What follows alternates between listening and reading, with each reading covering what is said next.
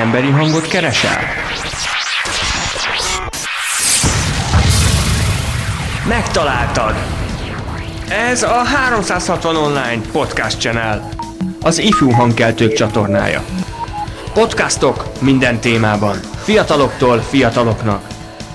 Hallgass bele! Sziasztok, Márk vagyok, ez pedig a 360 Online legújabb podcastje.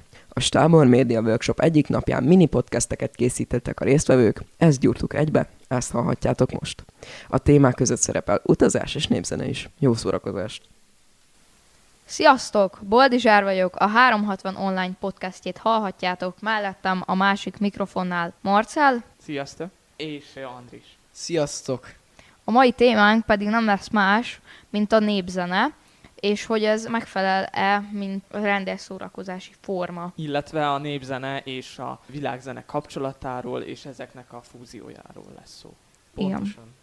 Ez onnan indult ki ez az egész, hogy mindhárman néptáncoltunk, per néptáncolunk. Most szerintem így nagyjából egy elmondjuk tapasztalatainkat. Kezd Andris, légy szíves. Jó, akkor kezdem én. Oviba is táncoltam, és most is szeretek táncolni. Aztán abba hagytam, mert ugye jött a suli, az egy ugrás volt, szóval elsőben nem táncoltam, utána a másodikban elkezdtem táncolni megint, onnan egészen hatodikig a sulinál táncoltam, de most átmentem a Tisza Virághoz, ebbe az évben már ott táncoltam. Ugye azért mentem át, mert suliba nem volt csoportbontás, és együtt voltunk a kicsikkel, és a kicsik azok nem tudják annyira fölvenni a tempót velünk, nagyokkal szemben. Én voltam az egyik, meg volt még egy másik nagy is, Szóval így hatodikat azt ott letáncoltam, és átmentem hetedikbe a Tiszavirághoz, amit örülök neki, mert nagyon jó csapat van ott, és nagyon jók a koreográfiák is. Jó, elég nehezek, de én megbirkóztam velük. Amikor oda kerültem, délelföldi táncot tanultunk, aztán akik már régebb óta járnak, azok tudtak már felcsíkizni is, szóval amikor mentünk az antológiára, akkor én csak délelföldi táncoltam, rajtam kívül volt más is, aki délelföldizett, de a nagyok már felcsíkiztek is. Most volt százszor szép néptánc verseny, ahol Szent Benedeki pontozóztunk, ami az egyik kedvenc táncom. Így most e, ebből a három közül a felcsíki, a délelföldi meg a Szent Benedeki közül a Benedeki a kedvencem. Az jó nehéz volt. Azt jó sok ideig tanultuk, egy két-három hónapig. És megszenvedtünk vele én is, meg a többiek is, de megértem, mert nagyon jó koreográfia. Ki összerakta azt a koreográfiát le a kalappal Tóni előtt, nagyon jól dolgozott. A százszor szépen, ugye ez egy néptánc verseny volt, a Szent Benedekivel föléptünk, és kiemelt aranydíjat nyertünk. Évvégén szokott lenni gála, gála műsor, ahol előadtuk a Szent Benedekit, és azt ígérték nekünk Gábor bácsiék, hogy már addigra mi is megtanuljuk majd a felcsíkít, szóval azt is eltáncoltuk. Átadom a szót Marcinak. Igazából én is nagyon régóta, több mint tíz éve néptáncolok. Én egy sokkal kisebb néptánccsoportban, Zagórába. Most tanév végén 12-en voltunk, így az utóbbi időben kicsit így megfogyatkoztunk. És hát ez idő alatt elég sok ember megfordult ott, meg szerintem nagyon jó társaság lett, nagyon jó csapat. Meg a néptáncnak is van szerintem, meg a népzennek is egy olyan ereje, ami így beszippant és magával ragad, és akkor szinte csak így ilyen flow-szerű élményként így megéled. Most, amit legutóbb táncoltunk, az nyárádmenti volt, előtte meg magyar palatkai volt, és nekem mind a kettő nagyon tetszett. Ez a nyárádmenti, ez most nagyon különleges volt, és nem régen kezdtük el, de egyre jobban megkedvelem, ahogy így belemelegedünk. És most így a podcastünkben arról is beszélünk, hogy mennyire alkalmazzák a népzenét a világzenébe, és hogy a kettőnek a kapcsolatát. És szerintem már biztos láttatok olyan feldolgozást, ami egy könnyű zenei előadó, vagy pont fordítva egy népzenei előadó csinált egy olyan dalt, amiben vannak vagy könnyű zenei, vagy népzenei elemek. Például nekem, ami, ami nagyon megtetszett, azt e, talán egy három éve készítette a Csík zenekar a LGT dalokból, Presser Gáborral és Karácsony Jánossal együttműködve egy nagyon jelentős LGT dalcsokrot feldolgoztak, és szerintem az nagyon jól sikerült, mert van olyan, ahol például a, úgy illesztettek rá egy ilyen e, teljesen ilyen rokkos dalra, egy olyan népzenei dallamvilágot, hogy ezt szerintem zseniálisan eltalálták. Nektek valami kapcsolatotok van még esetleg, Boldi? Hát én is néptáncoltam óvodától kezdve. Hát szerintem már egy jó négy-öt éve nem táncoltam, mivel nálunk nem volt csoportbontás, és amiatt az újak ugyanabba a csoportba kerültek be, mint a régiek, és ugye nyilván ebből kifolyólag állandóan teljesen ugyanazt táncoltuk, mivel nem volt megkülönböztetve, hogy aki már ezt tudja, annak esetleg tanul, tanulhatna valami újabbat. De jó emléked maradt róla? Hogyan Hát- gondolsz vissza azokra az évekre? Hát őszintén szóval egyébként jó volt, sok barátot szereztem, de ezen kívül így nem nagyon. Nem fogott meg annyira, mint mondjuk Tetszett Andris, meg- igazából, tehát nem ez volt itt a gond, hanem egyszerűen ez, hogy nem tanultunk semmi újat, és utána már egy Mhm. négy-öt év után már teljesen unalmassá vált számomra. Én most átadnám Andrisnak a szót. Na, ahogy Marci is mondta az ő beszédének a részének a végén, hogy ugye a népzenét mennyire használják a világzenébe, vagy pont fordítva. Nekem ez a átdolgozások úgy jöttek, hogy nekem az első, akit hallottam, az a Nox volt, akik ugye nép, népzenéket dolgoztak föl, és nekem az a, az a műfaj, az nagyon-nagyon tetszett. Az nagyon tetszik, és emlékszem, még ötödikbe az énektanárunk mutatta, és ez nagyon megfogott, hogy elektronikus műfaj, elektronikus zene, és megcsinálták, és olyan jó, olyan jó zenéket tudtak csinálni, hogy hihetetlen. Marci, szeretném mondani valamit? Hát erről a kapcsolatról még én annyit mondanék, hogy viszont én meghallottam olyat is, ami na- nagyon borzalmasra sikeredett. A, ne, tehát én nagyon rossznak ítéltem meg a, a népzenét, hogy így nekem az bántja a fülemet, ha nagyon sok basszusgitárt belengednek, vagy nagyon túl sokat. Mert, mert a dob az, az még elmegy, meg az ugye népi hangszer is, például Moldvába csomó minden dobba ö, verik a ritmust. De ha nagyon ö, túl ö, játszák a basszust, meg nagyon ilyen csípős hangok a, a- az már szerintem nem annyira illik oda. Boldi? Hát most én szerintem már kanyarodjunk át a világi zene témára, hogy ez így hogyan kapcsolódna össze. Ugye népszerű városi szórakozási forma a népzene. Tehát egy teljes szubkultúra épült köré. Hasonlóan, mint például a punk rock vagy techno zenék köré. Andris, bármit fűznél ehhez hozzá?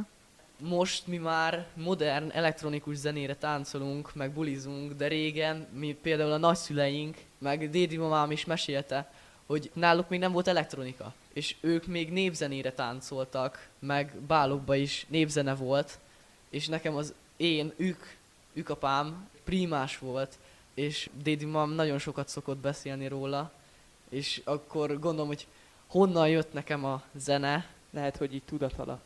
Kicsit. igen, valahol a tudatalattiba, meg a mi tánctanárunk Gábor bácsi is szokta mondani, hogy nagyon örül, hogy mi néptáncolunk, mert ezzel tudjuk erősíteni a magyar hagyományt, mert a magyarok azok nagyon, nagyon jó néptáncosok. Nagyon sok helyről vannak különféle táncaink, és mindig szoktam mondani Gábor bácsi, hogy legyünk büszkék rá, és én is büszke vagyok rá, mert nálunk például az osztályban csak egyedül én néptáncolok, és én hívtam már többieket, hogy nézzenek meg, de még senki nem jött el. Pedig szerintem az előadások azok jók szoktak lenni. Igen, én is ezt tapasztalom, hogy nekem is, nekem két osztálytársam van, aki ugyanúgy néptáncol, mint én, de más osztálytársaimat nagyon nehéz rábírni. Egyszerűen van, aki kicsit ilyen öregesnek tartja, réginek, hogy mi ezt így próbáljuk még művelni, van, aki meg abszolút nem, nem vevő rá, és ezzel valamilyen szinten szerintem nincsen semmi baj, viszont most már egy jó pár éve vannak, akár itt az országban, akár nemzetközi szinten olyan, amit te is mondtál, Andris, olyan előadások, amik ilyen modern köntösbe helyezik, ilyen modern táncos elemekkel vegyítik. És ahogy ti is mondtátok, még közösségi élmény, néptánc, amely a 70-es években igazából az ellenkultúra részeként jött létre így a táncház mozgalom, amelynek nagyon sok követője volt, és igazából szerintem annak köszönheti a tánc, meg így a népzene, hogy ma is fennmaradt, mert egyébként elfelejtettük volna. Az biztos. És egyébként ez így nagyon igaz is, amit mondasz, hogy sokan réginek, meg öregesnek tartják, ugye abból kifolyólag, hogy hát ez egy régi népszokásra tekinthetünk vissza. És ez egyébként azért is fontos, mert hogy ugye azzal, hogy most fel is turbózzuk valamilyen szinten, azzal, hogy új elemeket építünk vele, de viszont hagyománymegőrzés céllal is egyébként tök jó, hogy ezt egy csomóan még művelik, és nem csak az új keletű hip-hop és társai műfajokban táncolnak, hanem ezt is, és ez így a jövő számára ez így nagyon jó, szerintem. És úgy gondolom, hogy mindhárman ajánlhatjuk a népzenét, meg a néptáncot. Igen. Aki még nem próbálta ki, az kezdje el, mert szerintem én, ha egyet kellene választani, akkor én a közösségi élményt, illetve a zenének, a táncnak a, a flóját emelném ki, ami így egyszerűen csak így e, a színpadon is, meg akár táncházban is így beszippantja az embert, és nem ereszti, és onnantól kezdve meg már öröm még akkor is, ha nem mindig úgy sikerül egy-egy lépés. Igen, meg például előadásokon is nem, nem azt szokták mondani, hogy azt nézik, hogy mennyire jól tudod a lépést, hanem hogy mennyire éled bele magad, hogy mennyire élvezed Éled a át az egészet, igen. Mert attól, hogy nagyon odafigyelsz, hogy koncentrálsz, pont akkor fogod elrontani a lépést, mint hogyha már gyakoroltatok előtte sokat, és már benne van a lábadban, és inkább arra figyelsz, hogy bulizzatok egy jót, táncoljatok egy jót, és akkor elrontod a lépést, nem baj, táncoltok tovább, majd jó, megtapsolnak, senki se veszi észre. Igen, az elején, ha bárki is hibázna, aki most emiatt belekezdene a néptáncba, ne hagyjátok rá egyből, mert egyébként nagyon jó közösségi szórakozási forma is lehet. Meg az elején, amikor csatlakoztam a Tisza virághoz, akkor én egyetlen nem tudtam a táncokat, de viszont Gábor bácsi adott nekem anyagot, amiből föl tudtam készülni, úgyhogy be tudtam hozni a lemaradásaimat. Nem mondom azt magamról, hogy profi vagyok, mert vannak nálam sokkal jobbak is, de azért érdemes kipróbálni, és nem tetszik, akkor ott hagyod, de szerintem Próbálkozni érdemes. Nem kell egyből ráhagyni, próbálkozni. próbálkozni szabad és ér. Legalább kipróbálni, belekóstolni ebbe a műfajba is a rock, illetve az elektro mellett. Pontosan. A 360 online podcastjét hallgattátok Boldizsárral. Andrissal, Marcival. A mai témánk a világi zene és a népzene összekapcsolódása volt. Kövessetek minket mindenféle online felületünkön. Sziasztok! Sziasztok! sziasztok! Sziasztok, ez itt a 360 online legújabb podcastje. Én Blanka vagyok, és itt van velem a stúdióban. Kamilla, ma néhány utazás előtti tippet fogunk adni. Kezdjük azzal, hogy mivel érdemes utazni. Szerintem, hogyha belföldön utazunk, akkor autóval éri meg leginkább. Ha pedig személyi gépjárművel való utazás nem lehetséges, akkor természetesen lehetőségnek marad a vonat és a távolsági busz, bár így egy kicsikét hosszabb lesz az út. Hát néhány embernek ez nem okoz problémát. Szerintem külföldre ut- való utazás az nem annyira érdemes kocsival menni, mivel hogy egyrészt minimum háromszoros az útidő. Repülő az van, akinek nem megoldható, de ha mondjuk jó időpontot fogsz ki, hogy mikor veszed meg a repjegyet, vagy hogy hová mész, akkor nagyon olcsón tudsz találni. Mint például van egy pár tippem is, hogy ha teljesen mindegy, hogy hova mész, akkor sokkal olcsóbb lesz. Mert általában az van, hogy ahova te szeretném menni, mindig oda a legdrágább. Vagy akár, hogy nézd meg, hogy hova a legolcsóbb Budapestről, és akkor onnan mondjuk vonattal közlekedsz tovább a destinációdhoz. És még annyi, hogy te többet utaztál külföldre egyébként, melyik a legkényelmesebb repülő, távolsági busz vagy autó? Hát ö, szerintem a repülő a legkényelmesebb és a leggyorsabb. Viszont valamilyen esetben lehet a legdrágább is. Mhm. Szóval, hogy például Albániába elmész repülővel másfél óra, de mondjuk autóval az szerintem egy ilyen 10 óra minimum. Igen, hát általában autóval több. Ö, akkor most jöjjön pár utazási tipp, szerintem. Rendben. Akkor kezdjük azzal, hogy nézz utána a pénznemnek. Hát igen, nem mindegy, hogy lehet-e ott euróval fizetni, vagy sem, mert ugye vannak olyan országok, ahol lehet, hogy nem fogadják el az eurót. Igen, de például voltam olyan országban is, ahol nem is az euró a hivatalos pénznem, és elfogadták mindenhol, a boltoktól kezdve az étteremekbe, az utcai árusok. És akkor azt is ugye meg kéne tudni, hogy biztonságos az autóval közlekedés, mert elméletileg vannak olyan országok, ahol nem nagyon ö, tartják be azokat a szabályokat, amiket be kéne tartani az úton. Igen, van is egy vicces történetem ehhez kapcsolatosan, hogy Albániába voltunk, és ott Igen. teljesen semmi szabály nincs, hogy piros lámpa senkinél nem csinál sem semmit. Igen, stop tábla sem, nincs is zebra, és volt egy olyan férfi, aki úgy vezetett, hogy az egyik lábbal az ablakon lógott kifelé. És anyával így néztük, hogy az úgy lehet, hogy kellemes lenne menni, és aztán így nem is tudná a pedált rendesen nyomkodni.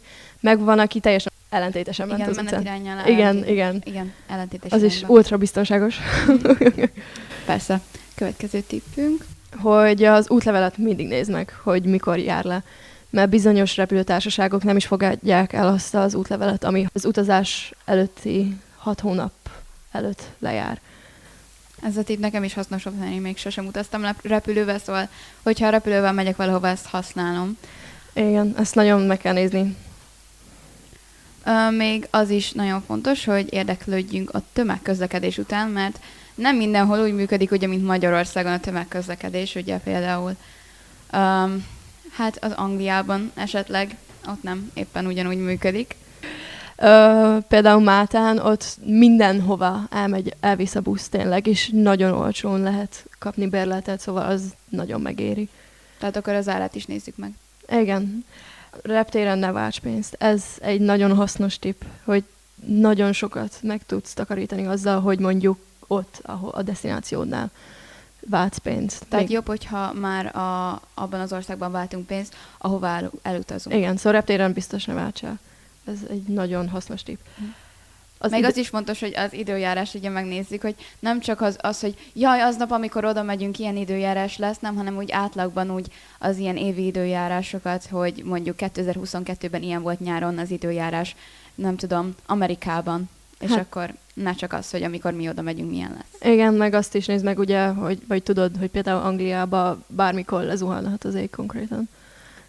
És mielőtt elindulsz otthonról, üríts ki a hűtőt. Nem szeretnél azt csinálni, hogy Mindenféleképpen, mert különben anyuci egy kicsit mérges lesz. igen, benyitsz a bejárati ajtón egy hét után, és megönt a, a bűz. Igen. Um, még az is fontos lehet esetleg, hogy um, elég ruhát pakoljunk, de ne túl sokat. Szóval, hogy minden esetre legyünk felkészülve, de azért ne rakjuk be az egész szekrényünket a bőröntbe. Igen, és a repülők nagyon sokat számolnak fel, például a feladott podgyászoknál, szóval ha beleférsz egy carry az nagyon sokat segíthet, de akár egy hátizsákba, mert akkor díjmentesen viszel ruhát, úgymond. Igen. Hát ennyi típünk lett volna. Ö, én Kami vagyok, és itt volt velem. Blanka. További érdekes tartalmakért figyeljétek a 360 online közösségi oldalait. Sziasztok! Sziasztok!